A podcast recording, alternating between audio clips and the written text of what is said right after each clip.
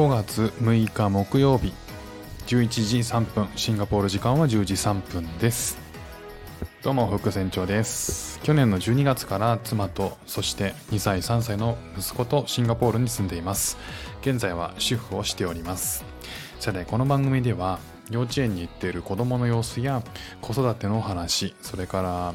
英語学習のことだったりこっちで面白いと感じた日本との文化の価値観の文化や価値観の違いそこから改めて感じた日本のすごいところなんかをお話ししています。さあ、えー、今日はですねシェアサイクル、えー、皆さんご存知ですか？あの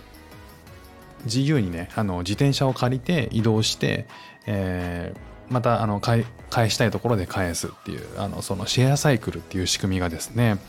えー、シンガポールではいち早く、えー、導入されています。今日話するのはねそのシェアサイクルのサービスについてなんですけど約40円から利用可能スマホ一つで OK の格安シェアサイクルがすごく便利という話です。ここシンガポールはですねそのいち早くシェアサイクルが広まって利用者がねどこでも借りれて返却できるっていうレンタサイクルの仕組みが2017年から導入されたらしいんですね。で GPS 機能を使ってシンガポール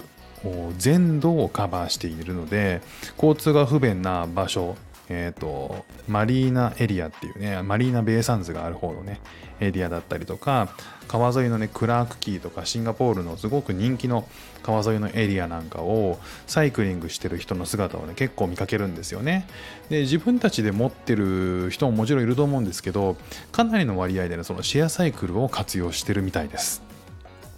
で、えー、このサービスを行っているのは、えーと SG バイク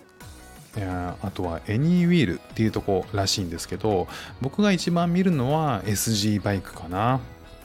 料金はねそのそれぞれの会社によって違うらしいんですけども、えーと、使い方とかシステムとかっていうのは一緒らしいですね。で使う使用方法っていうのはまずアプリをダウンロードします。で、えーとアプリから乗車希望地のどこに自転車があるかをチェックして要は自分の周りのね、えーと、どこに自転車があるかをチェックして予約をすると対象の自転車番号がバッとそのアプリに表示されると。で予約時間っていうのは10分間らしいんですね。予約はキャンセル可能で予約なしでも借りられるらしいです。で自転車を見つけたらハンドル付近とかねその泥よけについている QR コードがあるんですけどそれをスキャンもしくはえーと、その車体番号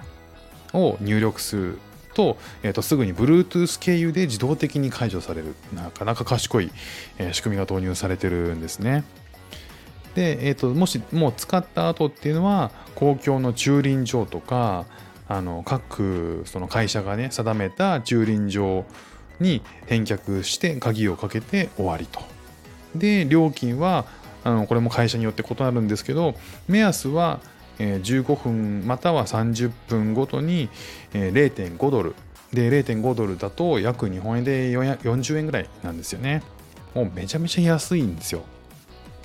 40円って取る必要あんのかなぐらいの金額。なんであのシンガポールってねこうバスも電車もめちゃくちゃ安いんですよね。でそこに来てこうシェアサイクルもそれだけしか取らないのかっていう本当ビジネスになってんのかなって思うんですけど。あの40円からスタートということなんですね。もう申し訳程度にお金取ってるみたいな感じなんですけど、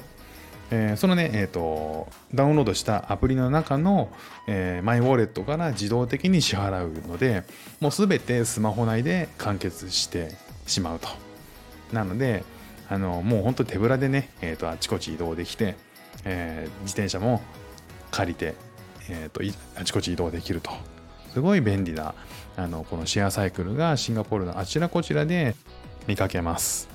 シンガポールはね基本的にこう自動車を持つ社会じゃないのであの公共交通機関をね利用するんですけど公共交通機関が行き届かないところとか、えーまあ、電車が止まったりバスが止まったりしたところから目的地まで、えー、少し距離があったりとかあとは散歩するのにもあの自転車とかあるとねすごく気持ちいいので、えー、このね自転車、えー、かなり、えー、と便利だと思います。日本にもありましたかね？なんかあの散歩したい場所とかは結構欲しいですよね意外とね。